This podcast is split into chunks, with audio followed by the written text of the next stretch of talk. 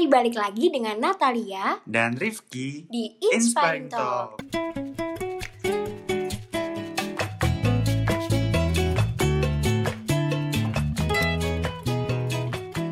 Selamat sore Mas Rama. Sore mas. Apa Ya, kabarnya nih Mas? Ya, alhamdulillah nih baik-baik. Gimana kalian kabarnya? Baik alhamdulillah baik banget sih. Eh, sebelumnya perkenalkan dulu nih mas, perkenalkan kembali ya. Aku Rifki dari Sosmas Elektro 2019. Dan aku Natalia Mas. Di sini aku sama Rifki bakal ngapain? Kita ngobrol-ngobrol santai kali ya Santai sama Mas aja. Santai aja kan ya Mas ini pokoknya. Toh, Buat para pendengar yang nantinya dengerin ini sama nonton di Zoom, pastinya itu sih nambah insight banget gak sih? Iya pasti kayak Pasti lah. pengen tahu banget kan tentang cara interview yang baik gitu-gitu lah mas. Mungkin kan kami udah berkenalan nih. Sekarang giliran mas Rama memperkenalkan Ya dirinya. mungkin Mas Rama bisa ngasih tahu gitu Mas, kayak Mas Rama tuh siapa sih? Eh, Branding diri gitu mas. branding diri gitu Mas. Trading diri. Oke, oke. Eh, Oke, thank you Natalia dan Rizky. Eh, kenalin, nama aku Rama Bagaskara, biasa dipanggil sama Rama. Terus saya lulusan dari Elektro Undip 2016 ya. Eh, sorry, 2000 iya 2016. Kalau lupa angkatan sendiri ya. 2016 lagi kerja MT di salah satu perusahaan di Cikarang. Terus nih semoga bisa apa namanya? Sore ini bisa ngebantu teman-teman buat sharing-sharing ilmu dikit lah meskipun sebenarnya itu nggak Amin. jadi ya tapi Amin. kita bisa ngebantu pasti pasti bermanfaat sih mas apalagi kayak di sini mas Rama yang sharing gitu siapa coba yang gak tertarik Iya ya kan, kalau mas Mas Rama yang kan- sharing aduh Oke, Mas Rama nongol di kamera aja tuh orang-orang langsung kayak "Ih, Mas Rama nih gitu iya lanjut Ah, aja nih. Lanjut aja Mas, kita lanjut aja. mungkin Ya. bisa kasih tahu kali ya Ki buat selanjutnya. Kayak kita kan penasaran nih eh, mas Rama tuh eh, gimana sih bisa dapat kerjaan yang sekarang ini gitu mas? Kayak kenapa bisa kepikiran buat eh, tertarik gitu mas buat minat di kerja sekarang ini? Terus gimana sih cerita awalnya gitu mas? Mungkin aku bisa sharing kayak gini ya. Eh, pandang anak eh, adik-adik tingkat aku mungkin belum ada kebuka sedikit tentang MT ya. Di MT di sini kan manajemen training ini kita diajarkan eh, segala proses dari mulai proses bisnis dan segala proses yang ada di perusahaan tersebut. Nah nanti harapannya kita ditempatkan di bagian manajerialnya. Nah itu MT nah makanya mungkin eh, kebanyakan MT lagi banyak eh, apa ya banyak pesaingnya. Nah tentunya itu kembali lagi ke teman-teman. Cuman pada saat itu ketika aku mencoba untuk daftar di sini, ya pandanganku di situ. Harapannya aku punya target, aku punya target. Harapannya di tahun berapa aku sudah megang di posisi manajerial atau mungkin ditempatkan di manajerial, entah itu di mana pun. Tapi at least aku sudah ada, eh, aku pengen lah bakat-bakat bakat-bakat ilmu tentang manajemen hal apa pun aku pengen dapat. Nah makanya aku ngejar di MP-nya. Nah untuk eh, perjuangan dan itunya juga cukup banyak ya dari mulai awal lulus sampai apa gitu kan mungkin kan teman-teman juga merasa bahwasanya lulus tuh enak ternyata enggak. Aduh, relate nih Tony kayaknya. Belum dong. Belum. pas itu nanti bakal teman-teman bakal apa ya ngedapetin benar-benar hal yang teman-teman di luar dari zona nyaman kalian. Mulai dari kalian kan dari teman-teman elektro 18 ya? Kalian selama tiga tahun 4 tahun bareng-bareng. Setelah itu kalian lulus kalian lepas sama teman-teman kalian. Kalian merasakan nyamannya kota Semarang kalian lepas dengan hal kayak gitu lah. Di Undip kan kayak gitu kan menurutku Undip nyaman sih untuk kuliah sih.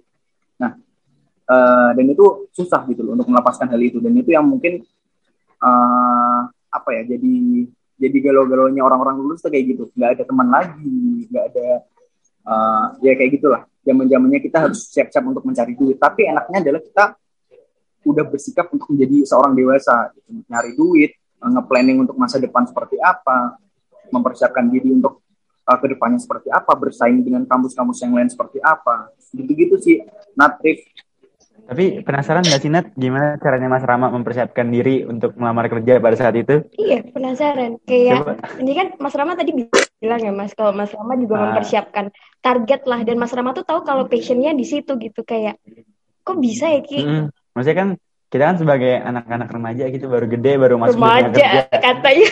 remaja menuju tua gitu baru mau masuk ke dunia kerja itu kan untuk menentukan passion kan susah tuh kayak Kita masih bingung gitu Ah, Mas untuk mencari. bingung. Kita tuh cocoknya di mana nih? nah itu gimana sih cara Mas Rama untuk mempersiapkan diri gitu untuk masuk ke dunia kerja ini Eh, aku aku cerita dari waktu aku kuliah dulu kali ya.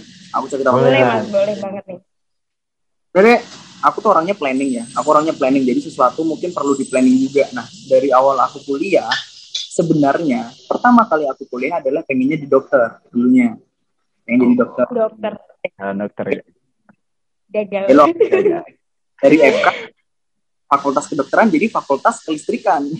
Ah, masih sama-sama FK mas. Melenceng ya mas itu sebenarnya ya mas. Sama-sama FK nggak apa. Nah, dulu dari aku dari SMP sampai SMA tuh aku punya target untuk jadi dokter. Eh tapi ada satu hal yang mungkin eh, adalah akhirnya aku masuk ke teknik, akhirnya masuk ke elektro. Di elektro aku mulai menemukan ilmu-ilmu baru. Kira-kira apa ya mimpi aku di elektro ini seperti apa ya gitu kan? Aku belum belum ada pandangan sama sekali dulu, jujur. Akhirnya di semester 1, semester 2 aku dulu sempat mau keluar sebenarnya. Karena aku pengen ngejar dokternya, tetap dokternya.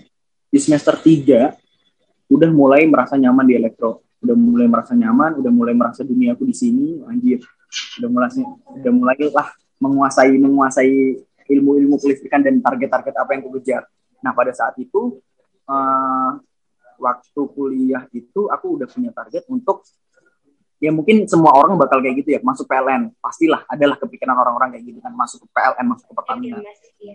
target nah gitu kan. Oke untuk jadi PLN nah cuman eh, sekali lagi teman-teman jangan sampai berada di kotak yang nyaman.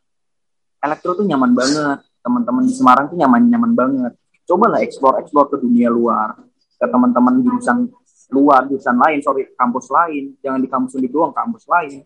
Atau mungkin dunia-dunia yang lain. Pasti teman-teman menemukan hal sesuatu yang baru dan merubah pandangan teman-teman. Ternyata kerja nggak cuma di PLN doang. Ternyata kerja nggak cuma di Pertamina doang. Ternyata yang sukses tuh nggak harus di sana gitu kan.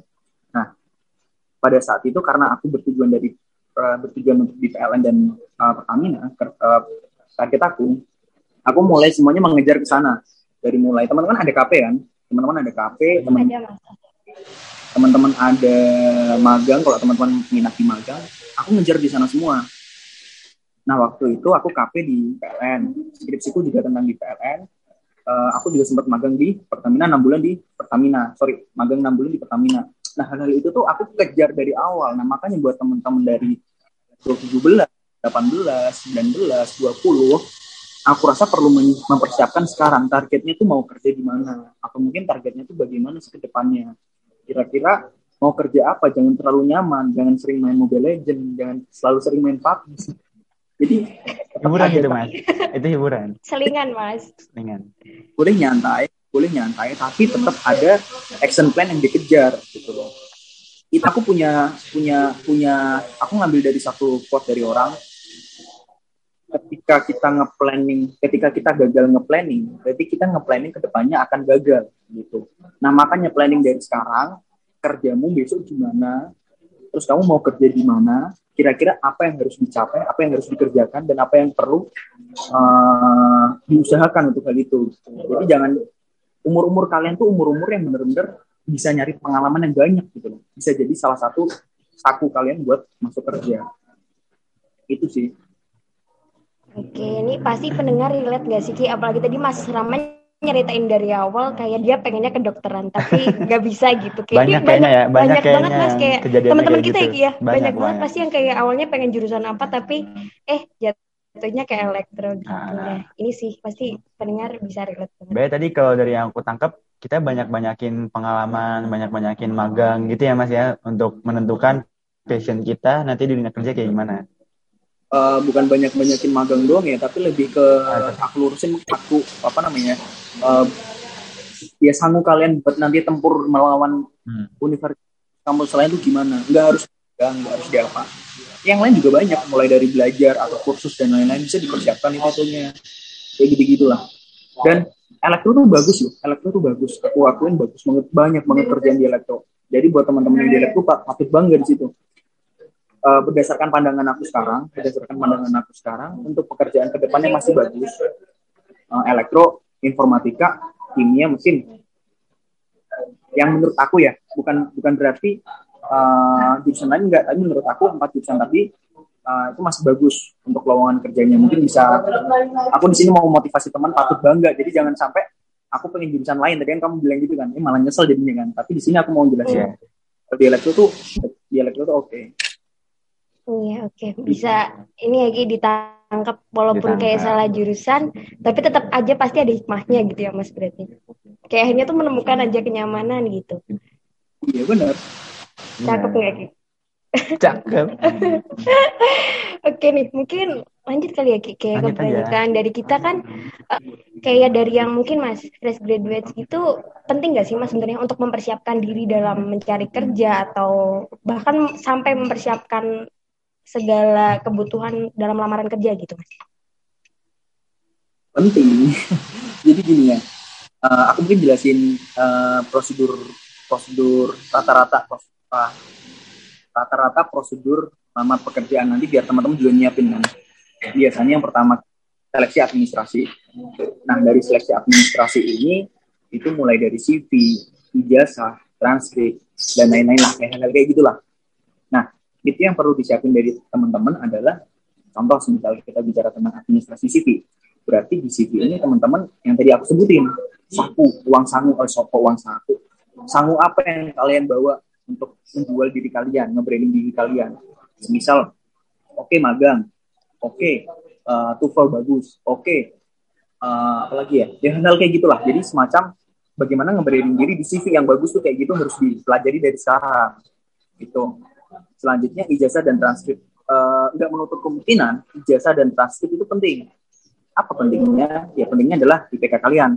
Oke boleh teman-teman. Kalau aku melihat, kalau aku melihat pola dari pekerjaan saat ini adalah untuk IPK di atas tiga, aku rasa masih aman karena kebanyakan syarat administrasinya adalah di atas tiga. Tapi eh, ada juga yang ngebuka lowongan atau mungkin pekerjaan yang di atas 3,3 jika teman-teman mau masuk ke MNC multinational company itu syaratnya 3,3 jadi silakan ketika mungkin teman-teman pengen masuk di MNC targetnya di sana tapi waktu lulus IPK-nya baru 3,2 pulang aja 3,3 gitu. Biar bagus kalau aku kayak gitu ya. Apa dan kayak gitu karena itu syarat administrasi nggak bisa di nggak bisa di apa ya nggak bisa ditoleransi. Kalau emang nggak nggak segitu ya kayak gitu kan. Itu itu di administrasi setelah itu setelah administrasi ada psikotes. Psikotes TPA nah di psikotes TPA ini sebenarnya soal-soalnya itu sama kayak apa ya soal-soal psikotes biasa sih. Semacam ya tes CPNS tes SBM tes UM gitu gitulah jadi teman-teman juga perlu perlu mempersiapkan untuk itu meskipun eh, nggak harus dipersiapkan sekarang. Karena saat ini kan teman-teman masih pada masih pada fokus belajar di elektro kan. Teman-teman bisa fokus belajar di elektro dan mencari sakunya tadi. Cuman untuk psikotes jangan sampai dilupain karena itu juga salah satu uh, proses rekrutmennya. Penting juga ya Mas berarti. Eh, aku juga mau ngasih saran buat teman-teman. Uh, sebenarnya ini nggak ini nggak boleh ya, ini nggak boleh, ini nggak boleh dilakukan tapi ini cukup, Tapi cukup Rahasia gitu. rahasia tapi Rahasia umum. eh, berguna gitu ya Mas. tipsnya adalah coba teman-teman nge-breakdown kira-kira MT atau mungkin engineer ketika teman-teman mau jadi engineer atau mungkin jadi sales apa sales engineer atau mungkin apa hal-hal kayak gitu coba di breakdown kira-kira eh, kualifikasinya apa yang diperlukan kira-kira psikis apa yang diperlukan itu psikis apa ya eh, sifat-sifat apa yang diperlukan lah gitu. kalau teman-teman eh, belajar tentang ya sih ya kayak sanguinis, koleris, melankolis dan lain-lain hal itu lah. Nah itu tuh di, di- diperlukan. gitu. Jadi teman-teman bisa nge-breakdown. Jadi ketika jawab psikotes itu meskipun nggak sesuai dengan diri kita, kita arahin ke sana. Paham nggak maksud tuh?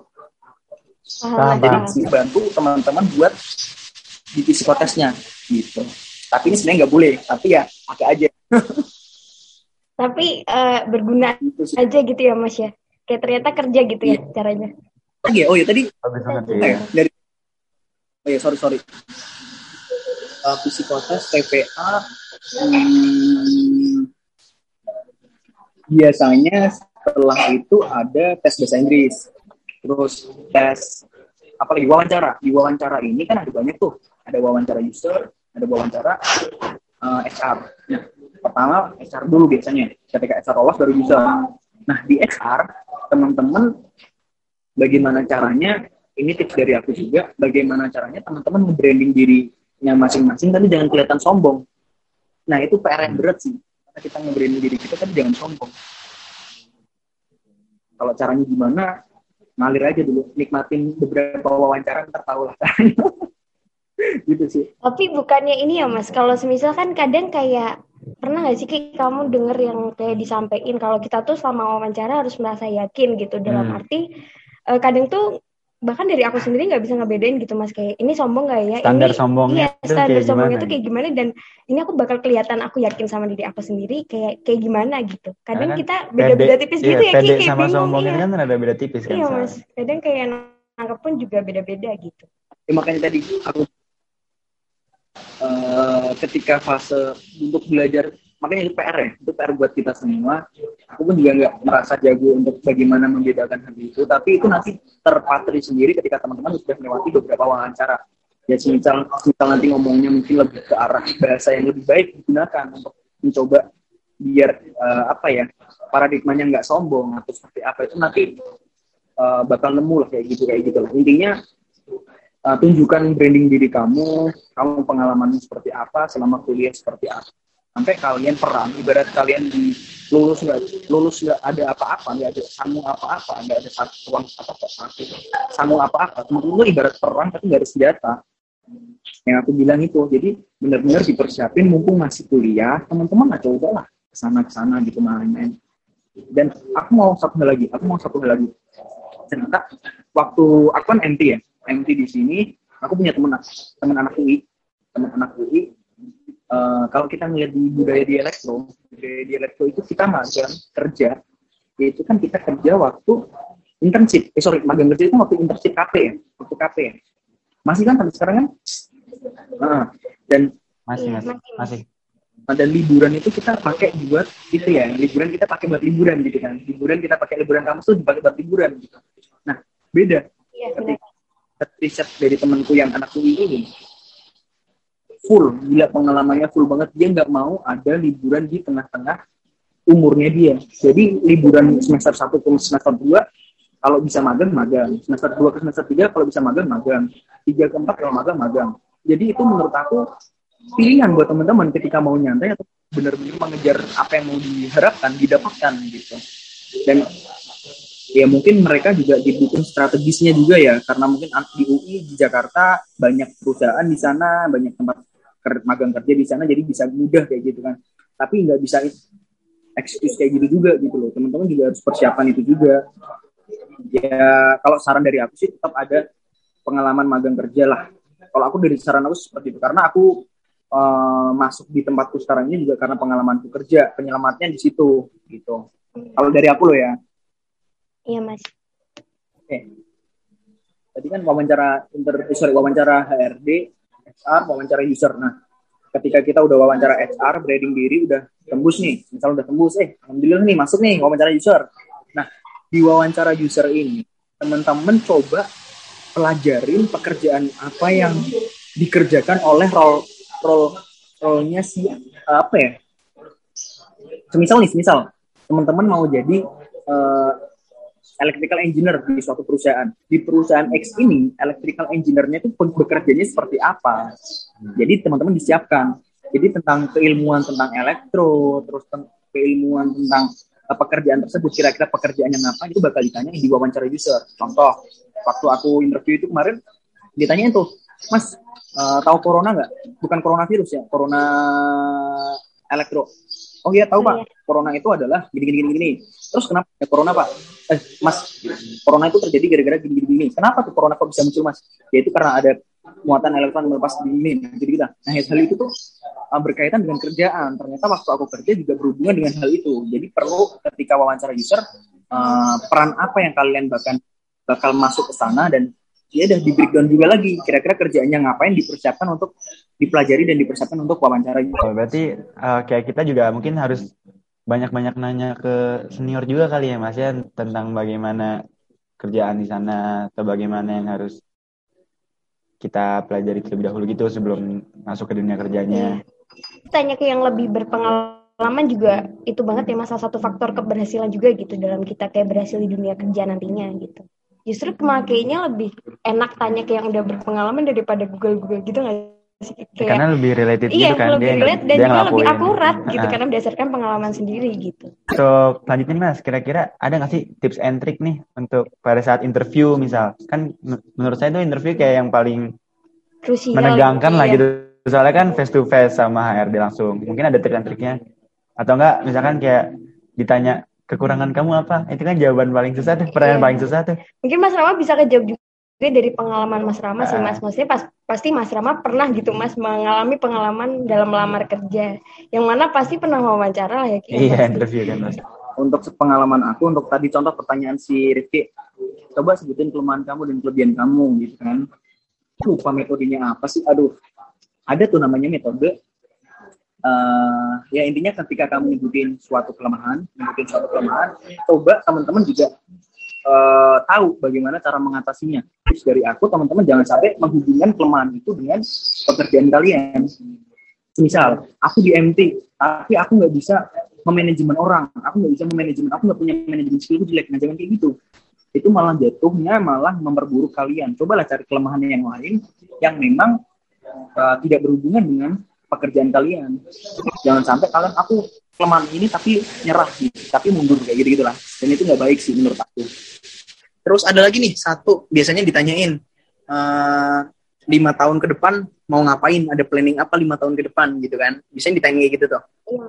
Nah teman-teman bisa apa ya? Mulai mencari tujuan. Jadi gini, untuk menjawab lima tahun ke depan itu itu kalau dari aku ya eh, tujuan apa ya caranya gimana ya gambarinnya? Di sini misal eh, saya melihat eh, di perusahaan ini nih dia lebih eh, dia mengutamakan untuk menumbuhkan perekonomian dari UMKM gitu. Dan dengan keahlian saya seperti ini saya rasa eh, saya bisa ngebantu dan bisa meningkatkan eh, tujuan dari eh, perusahaan tersebut gitu kan. Dan saya berharap selama lima tahun ke depan saya akan terus belajar. Jadi intinya tunjukin eh, antusias kalian untuk belajar terus antusias kalian untuk mau membuka diri dan siap menerima kritikan dan siap untuk belajar dan siap untuk maju untuk berkembang lah kayak gitu. Nah itu yang biasanya dicari. HR biasanya nyari. Ya ini menurut aku juga ya. Ini ya jadi eh, nyari orang-orang yang memang siap untuk belajar, tidak menutup diri. Kan ada tuh orang yang coba jadi gelas yang terbuka dan kosong meskipun kalian udah tahu isinya.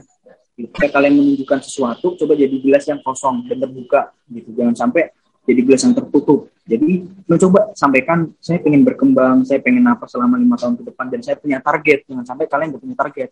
Berarti kayak semisal nih Mas, kan kayak beberapa bahkan dari kita ya Ki, kayak kalau wawancara organisasi kan kadang juga nyebut itu Mas kayak kelebihan kekurangan yang mana kalau kita nyebutin kekurangan pun pasti kita kasih juga gitu kayak dalam kekurangan ini tuh kelebihan kita buat ngatasinnya tuh ini gitu. Jadi emang sebenarnya pengalaman organisasi pun selama jadi mahasiswa pengaruh juga ya Mas untuk eh, dalam melamar-melamar kerja seperti itu Mas. Pengaruh sih, pengalaman organisasi pengaruh. Kalau aku ngelihat ketika teman-teman sudah berpengalaman di organisasi, aku rasa dalam menyikapi hal apa pun di kerjaan nanti tuh sudah terbiasa gitu. Contoh mungkin ketika aku di organisasi penuh dengan tekanan yang banyak, penuh dengan pekerjaan yang banyak. Ketika di kerja nanti itu udah terbiasa di teman-teman, mental teman-teman udah kebentuk. Jadi nggak goyah atau mungkin nggak stres atau apa. Jadi gitu deh. Jadi organisasi lebih ke arah soft skill-nya. Tapi untuk ke arah masuknya kerja dan lain-lain, coba uh, branding dirinya yang bagus, nyari bekal yang banyak, nyari pengalaman yang banyak, pengalaman kerja, pengalaman organisasi. Jangan jadi jangan cuma jadi organisasi doang, jangan jadi organisasi doang. Hmm. Uh, apa namanya poin yang aku mau sampaikan adalah jangan jadi organisasi doang.